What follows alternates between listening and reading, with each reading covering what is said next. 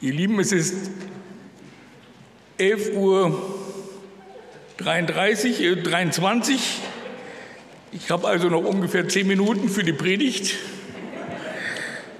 Ja, ihr lacht, aber in Corona-Zeiten muss man sich kurz halten. Insofern kommt es mir sehr zu Pass, dass ich mich tatsächlich heute kurz halten darf, nachdem wir auch schon eine Missionslesung, Missionsberichtspredigt hatten.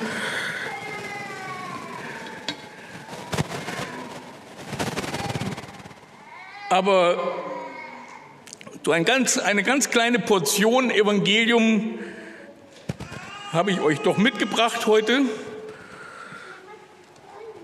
Und ich denke, wir brauchen Evangelium gerade in diesen schwierigen Zeiten. Gerade an diesem Wochenende versammeln sich ungefähr 600 Spitzenpolitiker aus der ganzen Welt in, mitten in München, um anlässlich der Münchner Sicherheitskonferenz die aktuelle Weltlage zu besprechen. Und es ist ein düsteres Bild, was sich da zeichnet. Man hat das Gefühl,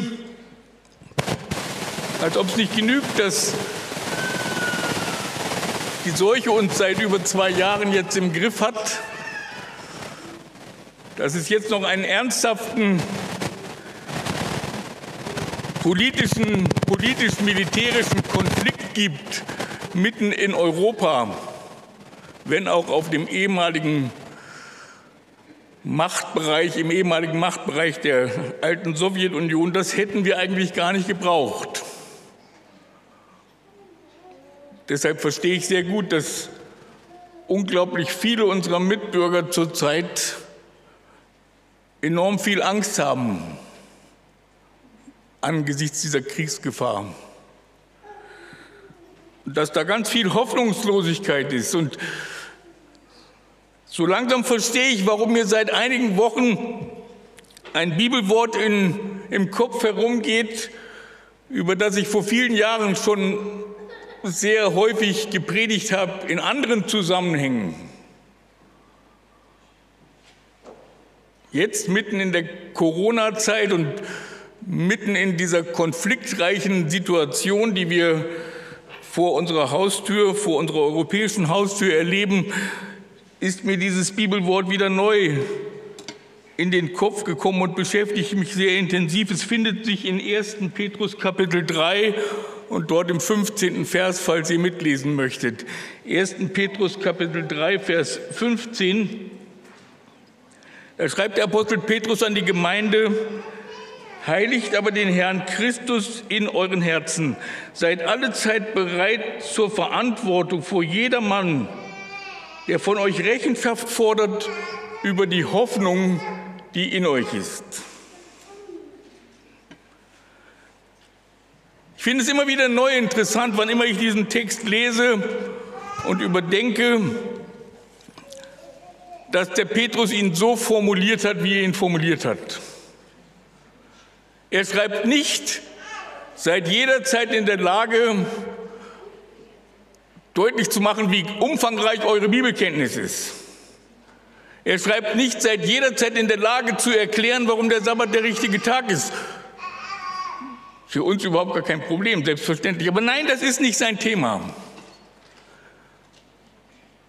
Er sagt, seid jederzeit in der Lage, deutlich zu machen gegenüber euren Mitmenschen, gegenüber euren Mitbürgern, gegenüber euren Nachbarn, Freunden und Arbeitskollegen, dass ihr trotz allem Hoffnung habt.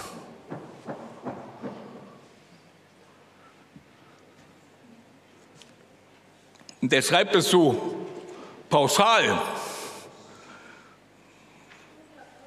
im Plural, an alle, gerichtet.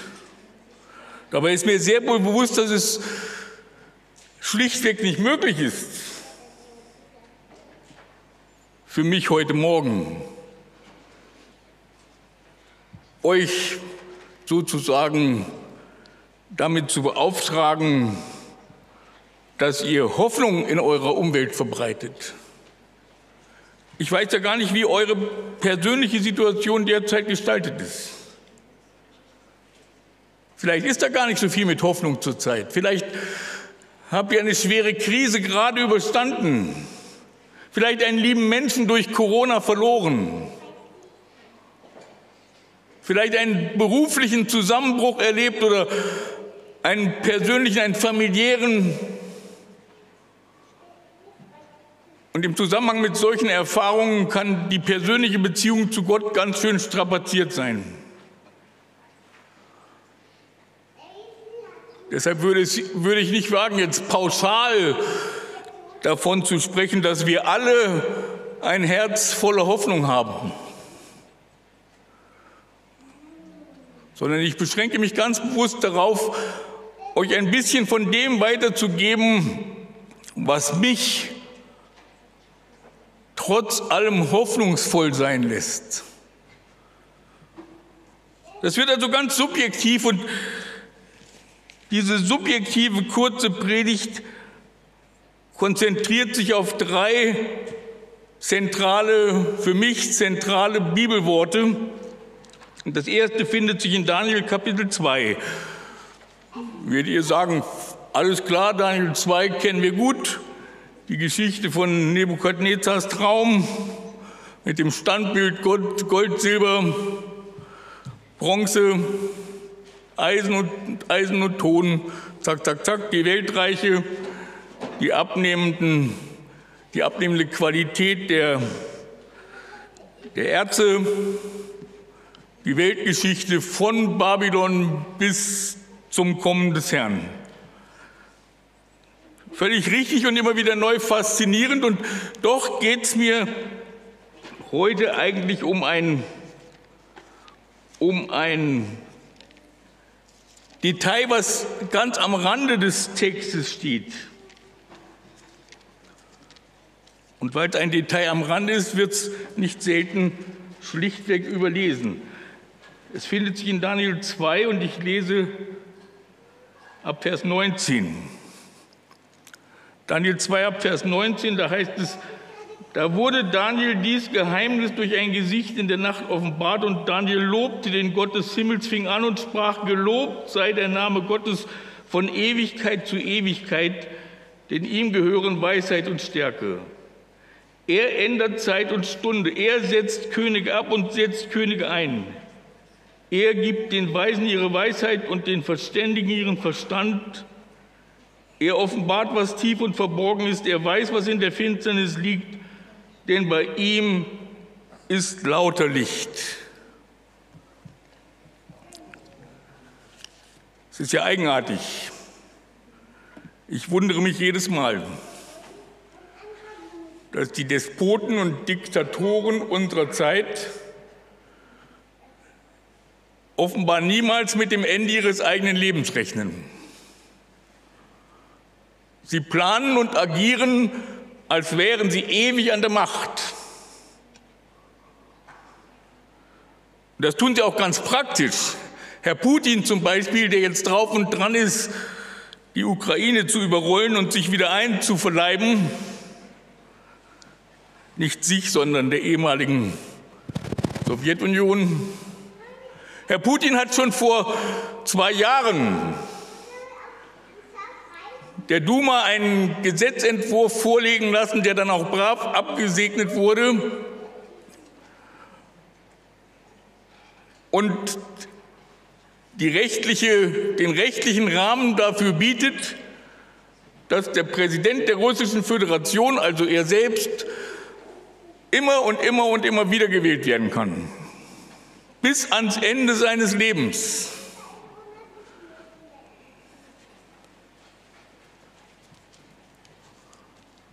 Der chinesische Präsident Xi Jinping hat es ihm vorgemacht, indem er den Volkskongress einberufen ließ und den Beschluss durchwinken ließ, dass der Parteichef und Staatschef der chinesischen Volksrepublik ebenfalls bis ans Ende seines Lebens alle Macht in Händen halten solle. Herr Trump ist zwar nicht ganz so weit gegangen, aber er kam immer auf die seltsame Idee, die Gouverneurin von Norddakota ganz offiziell zu fragen, ob es nicht möglich sei, auch seinen Kopf am Mount Rushmore zu verewigen. Der Mount Rushmore, ein Nationaldenkmal, eine nationale Sehenswürdigkeit der Vereinigten Staaten, deshalb, weil vier bedeutende Präsidenten der amerikanischen Geschichte dort ihre Konterfeis hinterlassen haben oder man, man hat sie dort eingemeißelt. Und Herr Trump kam zu der Senatorin und fragte ernsthaft, wie viel es denn kosten würde, wenn auch sein Kopf dahin käme. Die Frau hat erst gedacht, das sei ein Witz und hat sich kaputt gelacht. Aber es war und ist ja immer gefährlich, bei Herrn Trump zu lachen über seine Skurrilitäten. Und sie ist damit Ach und Krach aus der Nummer wieder rausgekommen. Aber ihr versteht, warum ich das erzähle. Alle Despoten dieser Welt wollen für immer an der Macht bleiben. Mit allem, was sich daraus ergibt. Und manchmal wird einem angesichts dessen ganz komisch. Dann, wenn es mir mal wieder ganz komisch wird, lese ich schnell Daniel 2, 19 bis 22 und finde dort den ersten Kernsatz, der mir trotz allem Hoffnung macht, denn da steht, er ändert Zeit und Stunde. Er setzt Könige ab und setzt Könige ein. Er gibt den Weisen ihre Weisheit und den Verständigen ihren Verstand. Nicht Herr Putin entscheidet über das Schicksal der Welt oder irgendeiner seiner despotischen Kollegen. Schon vor 2600 Jahren konnte Daniel von Herzen dafür danken, dass der allmächtige Gott immer noch und für alle Zeiten und bis zum Schluss alle Fäden in der Hand hält. Als ich noch ein Kind war, das ist schon ziemlich lange her inzwischen, und wir jedes Jahr irgendwelche Vortragsreihen in die Gemeinden veranstalteten, taucht im Zuge dieser Themenreihen mit absoluter Sicherheit immer, auch immer das Thema auf, das letzte Wort spricht Gott oder Gott hat das letzte Wort. Und ich weiß noch, für mich als Kind, obwohl ich eine ganz brave, eine ganz brave, fromme Seele war, gell? ja, absolut. Pfarrers Kinder. Obwohl ich ganz, ein, ein ganz friedlicher Frommer war, fand ich das immer so ein bisschen beängstigend. Das hatte so den erhobenen Zeigefinger, das hatte so diese, diesen, diese Background-Botschaft, reiß dich ja zusammen. Wenn der letzte Tag kommt, dann und der Allmächtige sein Urteil spricht, dann kommt es darauf an. Heute sehe ich das ganz anders. Und seltsamerweise denke ich an ein geflügeltes Wort meiner lieben Mutter, die schon lange verstorben ist. Und wir haben über dieses, diese Redewendung immer wieder herzlich lachen müssen, ganz liebevoll, aber herzlich. Die hat nämlich immer wieder gesagt, es findet sich alles in der letzten Tüte. Heute verstehe ich viel besser, was das bedeutet. Auch für Herr Putin oder Herr Xi Jinping oder die Machthaber in Afghanistan oder wen man sich da rausgreift von den Mächtigen dieser Erde. Auch für diese Leute wird es diese letzte Tüte geben. Das letzte Wort spricht der Herr. Egal, was heute geschieht. Egal, ob die Russen jetzt nächste Woche einmarschieren in der Ukraine und Kiew platt machen oder nicht. Er setzt Könige ab und setzt Könige ein.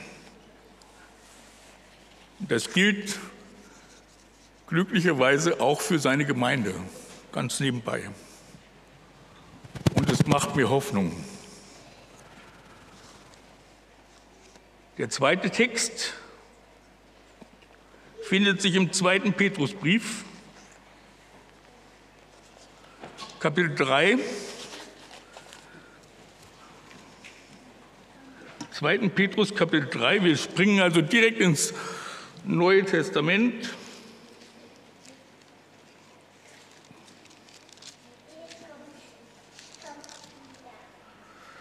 Und ich lese dort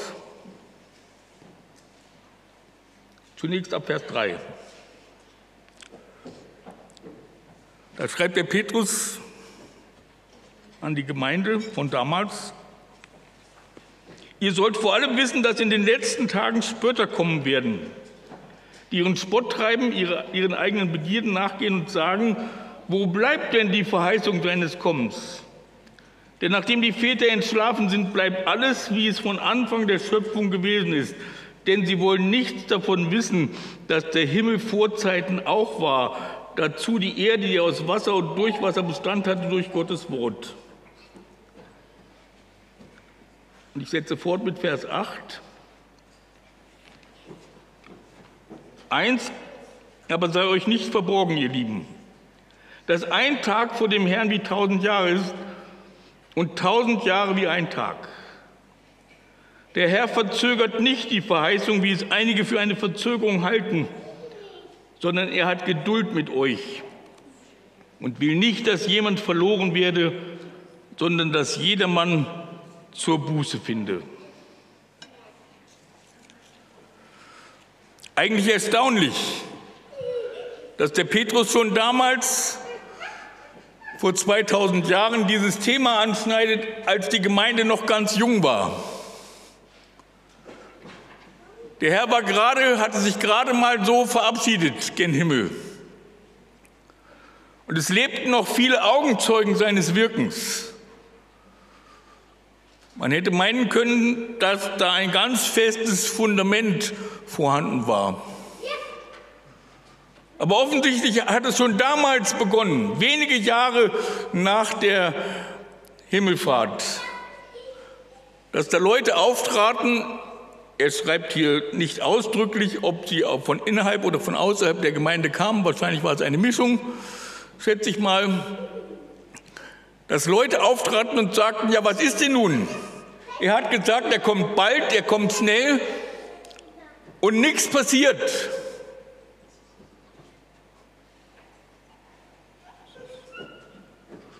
Wenn das damals schon ein Thema war, kann ich gut verstehen, dass es auch heute Menschen gibt, gläubige Menschen gibt, die ihr ganz persönliches Problem mit der langen Wartezeit haben.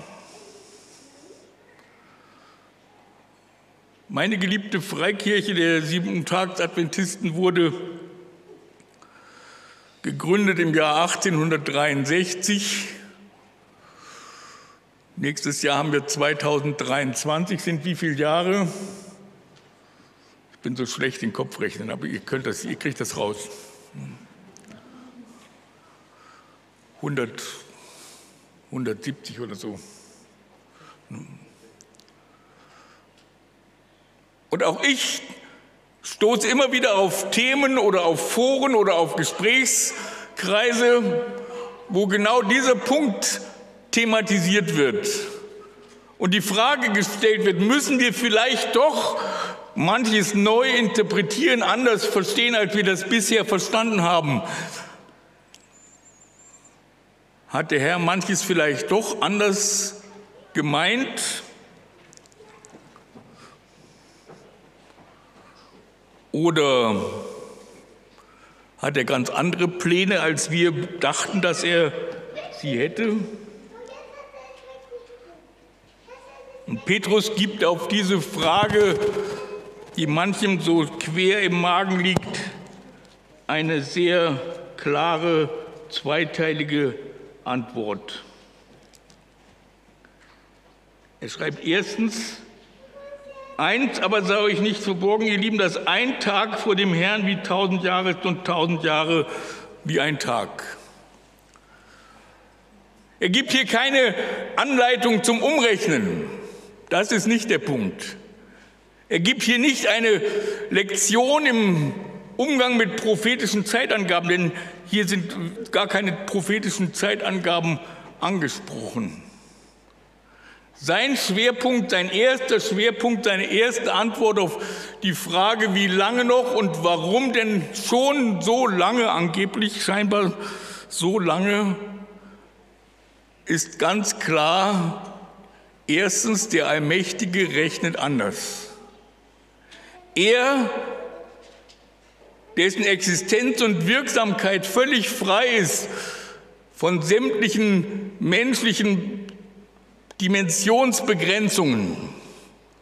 Er, der gleichzeitig Vergangenheit, Gegenwart und Zukunft im Blick hat und immer das ganze Bild und den großen Plan sieht. Er ist nicht gebunden an Wochen, Monate, Jahre oder Jahrzehnte. Keine Frage. Es hätte bestimmt schon viele Gelegenheiten gegeben in der Vergangenheit, die er hätte nutzen können, um den Schlusspunkt zu setzen und seine Leute abzuholen in die Ewigkeit. Und ich gehe mal davon aus, für mich ganz persönlich, ganz subjektiv, es wird irgendwann auch einen ultimativen Zeitpunkt geben, über den er nicht hinausgeht. Dann, wenn auch sein letzter Versuch gelaufen ist, Menschen zu erreichen. Aber noch gilt, was Petrus hier schreibt. Er verzögert nicht, sondern er hat Geduld. Mit wem? Interessanterweise nicht mit der Welt, mit den Heiden, mit all denen, die nichts wissen vom Evangelium, mit den anderen Christen, die nur über eine begrenzte äh, Erkenntnis verfügen, mögen wir vielleicht denken. Nein, um die kümmert er sich auf seine Weise, zu seiner Zeit, auf seine Art. Aber hier spricht Petrus von seinen Leuten. Und das macht mir ganz viel Hoffnung. Er hat Geduld mit euch. Er hat Geduld mit dir und mir, die wir vielleicht schon seit Jahrzehnten den Glaubensweg mit ihm gehen und ein bisschen müde geworden sind, ein bisschen abgeschlafft. Und die Begeisterung ist ein bisschen davongegangen, die Luft ist raus. So etwas kann es geben nach 50 Jahren in der Wahrheit, wie wir so schön sagen aber er hat noch Geduld. Denn er möchte nicht, dass einer von uns fehlt, wenn er wiederkommt, sondern er möchte uns alle mit nach Hause bringen. Das macht mir vor allem deshalb Hoffnung, weil ich weiß und erlebe, er hat auch Geduld mit mir. Und von dieser Geduld und Barmherzigkeit lebe ich. Und an dieser Zusage halte ich mich ganz fest, weil ich weiß, es ist nicht meine Leistung, es ist nicht meine Ausdauer, es ist nicht meine theologische Kondition, sondern seine Gnade und Barmherzigkeit, die auch mich nach Hause bringt. Und dann bin ich bei Text Nummer drei und dieser Text ist tatsächlich ein Wort Jesu, vielleicht das bekannteste Wort Jesu in diesem Zusammenhang. Matthäus 24, 14. Vielleicht kann es der ein oder andere auswendig von euch. Als ich neulich über dieses Thema in einer anderen Gemeinde predigte und fragte, äh, was steht in Matthäus 24, 14, gab es erstmal ein peinliches Schweigen, bevor sich dann einer doch noch mühsam erinnerte und so gerade noch so im letzten Moment die Ehre der Gemeinde rettete. Deswegen frage ich bei euch nicht, sondern lese es einfach, wie es da steht. Und der Herr sagt, und es wird gepredigt werden, dies Evangelium vom Reich in der ganzen Welt zum Zeugnis für alle Völker. Und dann wird das Ende kommen. Und hier in diesem dritten Bibelwort, in diesem Jesuswort haben wir tatsächlich erstmals einen ziemlich exakten zeitlichen Bezug, denn der Herr sagt noch einmal das Evangelium für die ganze Welt und dann jederzeit. Und ich lese diesen Text und sage mir, das ist doch genau die Situation, in der wir heute leben. Vor 10, 15 Jahren hätten wir es uns nicht vorstellen können, diese Situation, die wir heute haben. Dass wir nicht nur ein paar mickrige Rundfunksendungen in die Welt hinausschicken mit kurzer Reichweite, sondern dass wir gleich eine ganze Handvoll von Hope Centers haben, Hope Sendezentren, die die ganze Welt 24-7 mäßig, also an sieben Tagen in der Woche 24 Stunden zu erreichen vermögen. Der Herr hat uns einen Traum erfüllt und seine Gemeinde dadurch vor gewaltige Herausforderungen gestellt.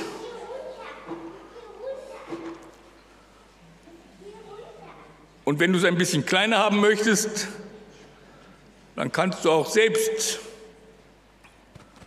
per Mausklick das Evangelium um die Welt schicken.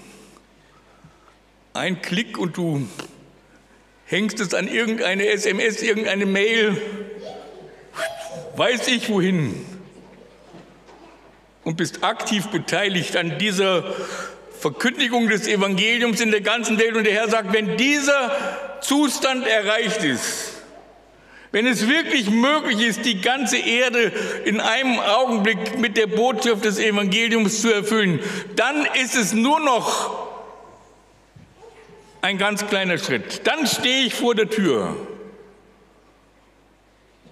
Versteht ihr, warum ich ganz viel Hoffnung habe, trotz allem, was wir heute erleben?